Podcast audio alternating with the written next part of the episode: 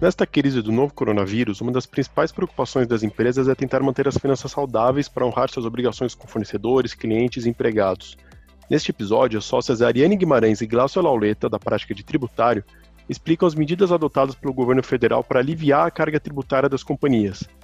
Elas também analisam soluções fiscais adotadas em outros países para combater os efeitos da Covid-19 na economia.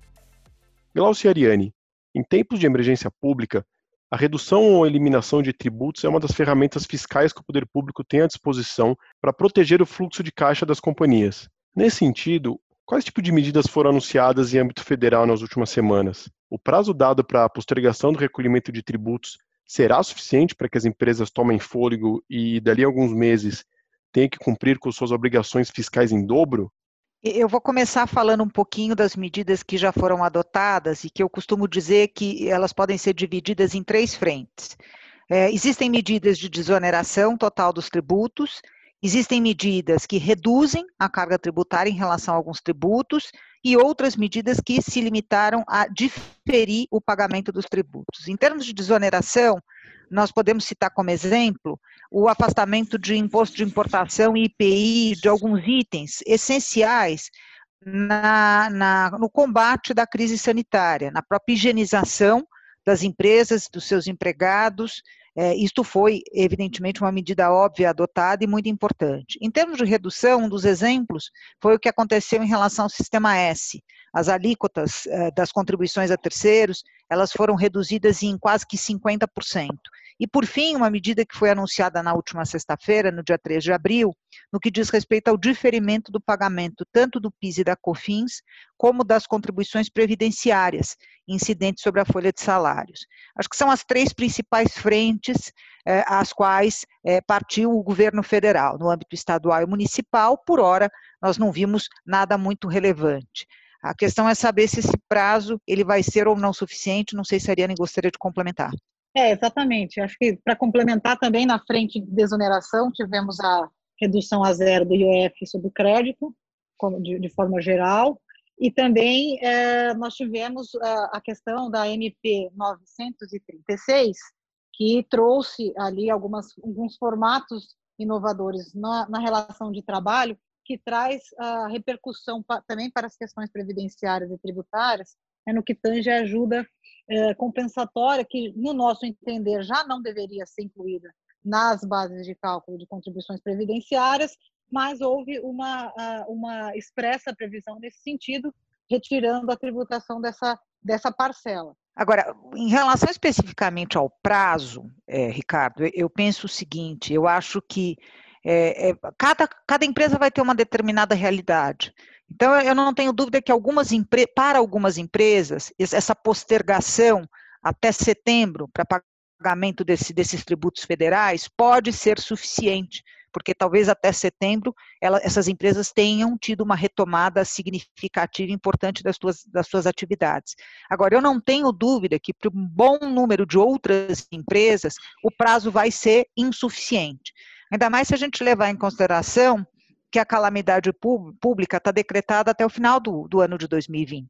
Então, me pergunto se esse diferimento ele não deveria alcançar um período mais extenso, até para que as empresas possam efetivamente cumprir as obrigações tributárias fim do prazo de diferimento. Senão a gente corre o risco de chegar a esse fim de prazo e as empresas não terem recursos para pagar aquelas obrigações tributárias que foram diferidas. E qual que tem sido o posicionamento de estados e municípios nessa discussão? Governadores e prefeitos chegaram a anunciar algumas medidas tributárias concretas para lidar com esse momento de crise? Eh, as medidas eh, no âmbito dos estados e dos municípios têm sido muito incipientes. Não é possível se dizer que os estados não, feito, não tenham feito absolutamente nada. Mas nós não, não vimos nenhuma medida relevante no que diz respeito, por exemplo, ao ICMS.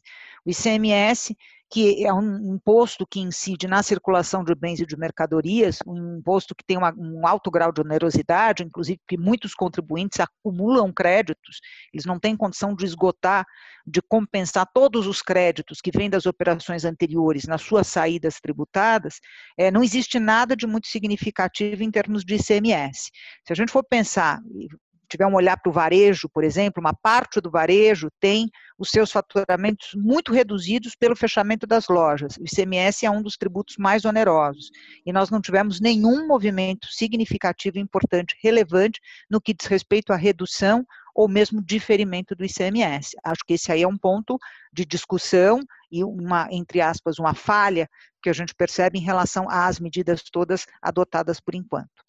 É, acho que até para diante dessa inércia que a Glaucia colocou, uh, nós tivemos semana passada uma iniciativa do Senado, por meio da senadora Soraya Tronic, é, que apresentou um projeto de lei para suspender o ICMS substituição tributária na forma antecipada, né? Só para que todos estejam na mesma página, esse ICMS ele é cobrado de forma uh, antecipada por toda a cadeia, ou seja, há uma concentração tributária no substituto e esse contribuinte substituto ele tem que recolher é, imposto sobre aquilo que sequer foi vendido.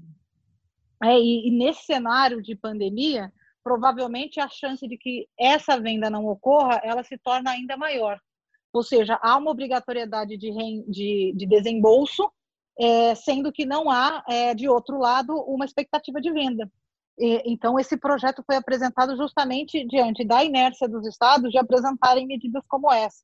E acho que, inclusive, se algum estado tivesse é, suspendido, por exemplo, uh, o ICMS, substituição tributária, também, para quem opera em escala nacional, também não seria suficiente, né, porque ele teria aí toda a, a, tributação dos demais entes federados. Então, também não seria uma medida suficiente. Acho que a, a iniciativa do Senado, diante desse contexto, foi, foi interessante e vamos acompanhar a evolução desse, desse projeto de lei. Agora, Ariane, quais outras ferramentas legislativas o governo possui para ajustar a legislação tributária às necessidades atuais dos contribuintes, para além desse projeto de lei do Senado que você acabou de comentar?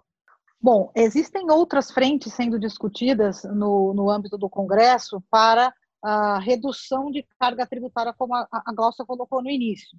Existe um projeto, é, por exemplo, que está para ser discutido essa semana no, no, no, Congresso Nacional no que tange a desoneração da folha por completo é, em momento de pandemia. O que, que isso significa? Que aqueles contribuintes não é, que têm a carga tributária é, relevante é, relacionada à carga tributária sobre os, uh, sobre os empregados, eles poderão ter um alívio uh, fiscal já advindo de lei. Ou seja, eles vão reduzir a carga tributária a partir desse projeto, se ele for aprovado. É, nós não sabemos ainda em que termos isso vai ser discutido, porque o tema da desoneração da folha é um tema antigo, é, antigo que nós, é, que 2011. É, ele vai, a desoneração da folha que hoje existe, ela na verdade retira a tributação sobre a folha de pagamento e institui uma tributação sobre a receita. E essa tributação sobre a receita, que é chamada substitutiva, ela vai até o final desse ano, ou seja, a partir de 2021 as empresas que têm uma mão de obra, uma escala grande de mão de obra, elas já vão ter que começar a voltar a pagar a tributação sobre a folha, contribuição INSS.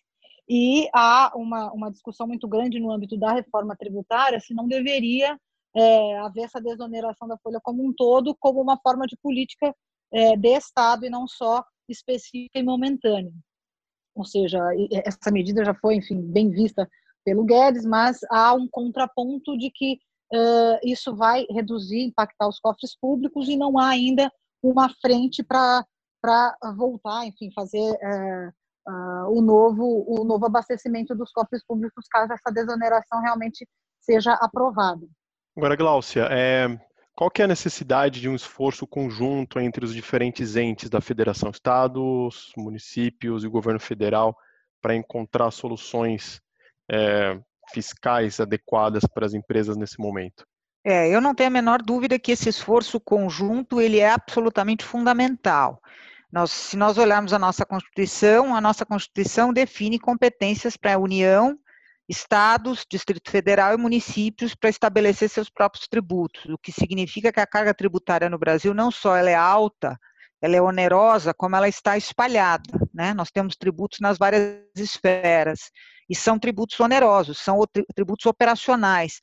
são tributos que incidem sobre a atividade produtiva, o que significa que, se não houver um esforço de União, Estados e municípios, olhando a possibilidade de desoneração, de diferimento, de redução de carga tributária, olhando a manutenção da atividade produtiva no Brasil pós pandemia, pós-quarentena, pós-isolamento social, evidentemente que as empresas vão ter enormes dificuldades. Então, acho que não se justifica qualquer divisão, qualquer é, preferência partidária, é, qualquer tipo de ideologia que impeça que os entes públicos todos sentem, olhando para o contribuinte, olhando para a economia e, e, pensem em medidas que possam viabilizar a continuidade da, das empresas, especialmente a empregabilidade.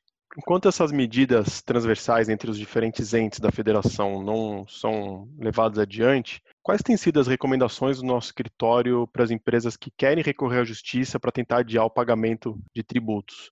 Já existem decisões favoráveis aos contribuintes nas varas de fazenda pública ou as varas federais que têm permitido a prorrogação ou parcelamento de impostos? Bem, até hoje, hoje é dia 7 de abril, nós eh, temos monitoradas cerca de 1.200 ações nas duas esferas, tanto na esfera estadual como na esfera federal, que têm como objetivo o diferimento de tributos. É, nós procuramos fazer um monitoramento muito de perto e manter atualizados esses dados. Desses 1.200 processos, em cerca de um terço deles houve sim eh, diferimento no pagamento, seja do ICMS, seja de tributos federais ou contribuições previdenciárias. Então, o que a gente percebe é que existe um movimento, sim, de contribuintes para acessar o judiciário. Em termos de recomendação, na verdade, nós não temos uma recomendação. O que nós acreditamos é que é juridicamente viável a discussão em torno do diferimento de tributos, já que a gente tem uma situação absolutamente atípica, nós temos uma, uma, uma situação de força maior, que evidentemente deveria ser considerada no que diz respeito ao cumprimento das obrigações tributárias. Nós acreditamos ter sim uma, uma tese juridicamente viável para opor ao judiciário. Agora, o que a gente tem percebido entre os clientes, é, eu diria que existem três categorias, digamos. Aqueles que efetivamente não têm condição, não vão ter recursos, tiveram uma diminuição significativa do seu faturamento, não vão ter recursos para honrar com as obrigações tributárias, seja no nível federal, seja no nível estadual. Esses, muitos deles nem querem correr o risco de acessar o judiciário, porque já tomaram a decisão de não recolher os tributos e, eventualmente, é, apelar um parcelamento, e, eventualmente, até um refis no futuro. Existe aquela categoria de clientes que se, é, se contentou, digamos assim, ou entendeu que foram suficientes as medidas até então tomadas, com diferimento de PIS e COFINS e contribuições previdenciárias. Confesso que é uma minoria, mas aqueles que viram nas medidas no nível federal suficiência para poder dar aquele fôlego de caixa e, e gerar alguma liquidez. Agora, a grande maioria, na minha opinião, continua cogitando sim o ingresso no judiciário para levar ao judiciário a sua situação específica, o seu problema de fluxo de caixa, seja porque a atividade simplesmente reduziu, seja porque a loja está fechada, seja porque existe uma proibição de desenvolvimento na atividade, seja porque as vendas elas estão menores mesmo, as pessoas não têm mais ânimo, não estão com ânimo hoje de, de comprar, de consumir, enfim. Então, eu diria que eh, nós temos essas três categorias de clientes e continua sendo possível, continua sendo viável se ingressar no judiciário buscando essas medidas, sim, sem dúvida nenhuma. E acho que esse tipo de procedimento continua no radar das empresas. Sobre esse ponto, é, alguns clientes é, vêm nos perguntando se mesmo após a portaria 139, que saiu na sexta-feira, é, suspendendo o pagamento e postergando, enfim, para a competência de julho e setembro, se mesmo após essa portaria uh, nós ainda uh, enxergamos viabilidade e possibilidade de aceitação do judiciário em relação a esses mandados de segurança que seriam mais amplos daquilo que consta hoje na portaria. E a nossa, a nossa ideia é, e, nossa orientação a respeito é de que sim, uh, desde que eu tenha elementos para demonstrar que essas uh, tanto no, no, que tange aos tributos contemplados quanto ao período, que os dois eles não uh, seriam adequados para a minha realidade econômica. É que, portanto, esses argumentos podem ser levados ao judiciário nesse contexto. Vocês acreditam que as medidas tributárias que foram adotadas nesse momento pelo governo poderiam ser perenizadas após o fim da pandemia? teria espaço para isso dentro do orçamento eu, eu, do governo, por exemplo? Veja, seria bastante desejável que isso acontecesse. Eu acho muito pouco provável. Existem outros critérios que devem ser considerados e, sem dúvida nenhuma, mesmo antes da pandemia, quando o governo anunciava a possibilidade de algumas alterações, mesmo a reforma no PIS e COFINS, mesmo no contexto de reforma tributária, o, o que sempre se defendeu do lado do governo era a neutralidade fiscal, era a possibilidade de você não ter redução de arrecadação. Então, eu acredito que medidas que provoquem redução de arrecadação dificilmente seriam perenizadas. Agora, o que eu acho que pode acontecer sim é que, passado todo esse momento de crise, talvez é, tenhamos uma mobilização até maior em torno da necessidade de mudarmos o nosso sistema tributário. Acho que o assunto reforma tributária pode ganhar ainda mais força acho que pode ganhar ainda mais corpo, e acho que num momento de normalidade, que eu acredito que a gente vai chegar, evidentemente, a gente tem que acreditar nisso, uma discussão mais ampla sobre o sistema tributário brasileiro, ela pode vir de uma forma até mais intensa. Difícil acreditar, todavia, que diferimentos e reduções se perenizem, acho pouco provável, porque eh, muito dificilmente o, o, país comportaria uma redução significativa e permanente de arrecadação. O que nós temos, na minha opinião, é que racionalizar e simplificar esse sistema, justamente os maiores objetivos da reforma tributária. Então, penso que uma discussão em torno de tributos pode ganhar corpo, mas acho difícil que reduções e desonerações se perenizem. Agora, sobre a, a, o tema da reforma tributária, e um assunto que vem cada vez mais à tona nesse contexto de pandemia é a devolução e restituição de créditos, que agora se torna assunto do momento. Né? Já é, sempre foi um assunto muito importante e avaliado aí pelas empresas que acumulam crédito é, de todas as ordens, uh, mas é, agora mais em evidência ainda, porque as empresas estão precisando de caixa. Acho que essa questão específica de é, restituição de créditos ao contribuinte, ela vai ganhar ainda mais força na reforma tributária, é uma das, das frentes, não é? ou seja, o Imposto sobre Bens e Serviços, o IBS, ele tem como propósito essa devolução é, né, dentro do contexto da não cumulatividade. Eu acho que esse contexto agora revela ainda mais a fragilidade do nosso sistema no que tange a, a, devolução desses créditos. Até para fazer um, um paralelo, com medidas internacionais adotadas nesse sentido. Alguns países, por exemplo, eles uh, adotaram medida agora a, a, na Covid-19 justamente para acelerar a restituição de créditos. Isso ainda não foi sequer cogitado uh, no Brasil. Na verdade, aqui a gente a sugestão que temos endereçado é justamente a judicialização, se for o caso, é, de questões como essa, é, com base no contexto Covid, daqueles contribuintes que têm créditos acumulados e não conseguem uh, desaguar, enfim, esses créditos no, no, no, pagamento ordinário dos seus tributos. Então, eu acho que é um tema também que pode ganhar mais relevância.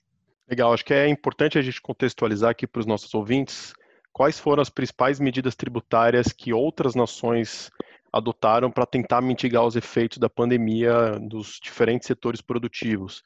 Vocês poderiam explicar para a gente quais foram essas medidas e de que maneira o Brasil poderia utilizá-las de exemplo? O INSPER fez um estudo, e até soube que é, foi um estudo foi postado no site hoje, coordenado pela a, hoje assessora especial do ministro Paulo Guedes, né, no Ministério da Economia, a doutora professora Vanessa Canado, é, em que houve o levantamento de que medidas foram adotadas em todo o mundo em relação a tributos.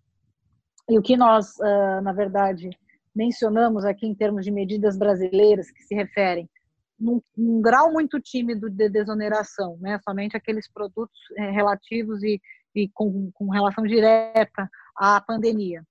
Uh, IOF e diferimentos, isso quando comparado a outras medidas mundiais, elas são muito tímidas. Tá? O que nós enxergamos no cenário internacional? Enxergamos medidas de isenção Muitos países adotaram a, as isenções em relação à folha de pagamento, tendo aí nas legislações que concedem essas isenções o pedido de contrapartida dos contribuintes de manutenção dos postos de trabalho. Essa medida foi anunciada pelo Trump e também em vários países da Europa. Outra medida que foi adotada diz respeito a essa é, restituição de tributos que foram pagos de forma antecipada. Em diversos países, há antecipação de tributos é, chamados de corporate tax, e esses tributos eles foram restituídos uh, aos contribuintes. Houve também algumas medidas de desoneração do imposto de renda da pessoa física, né, com base no fato de que a desoneração e a restituição desses tributos que já foram pagos, inclusive essa medida foi adotada pela Indonésia, é, vai permitir um maior poder de compra pela população.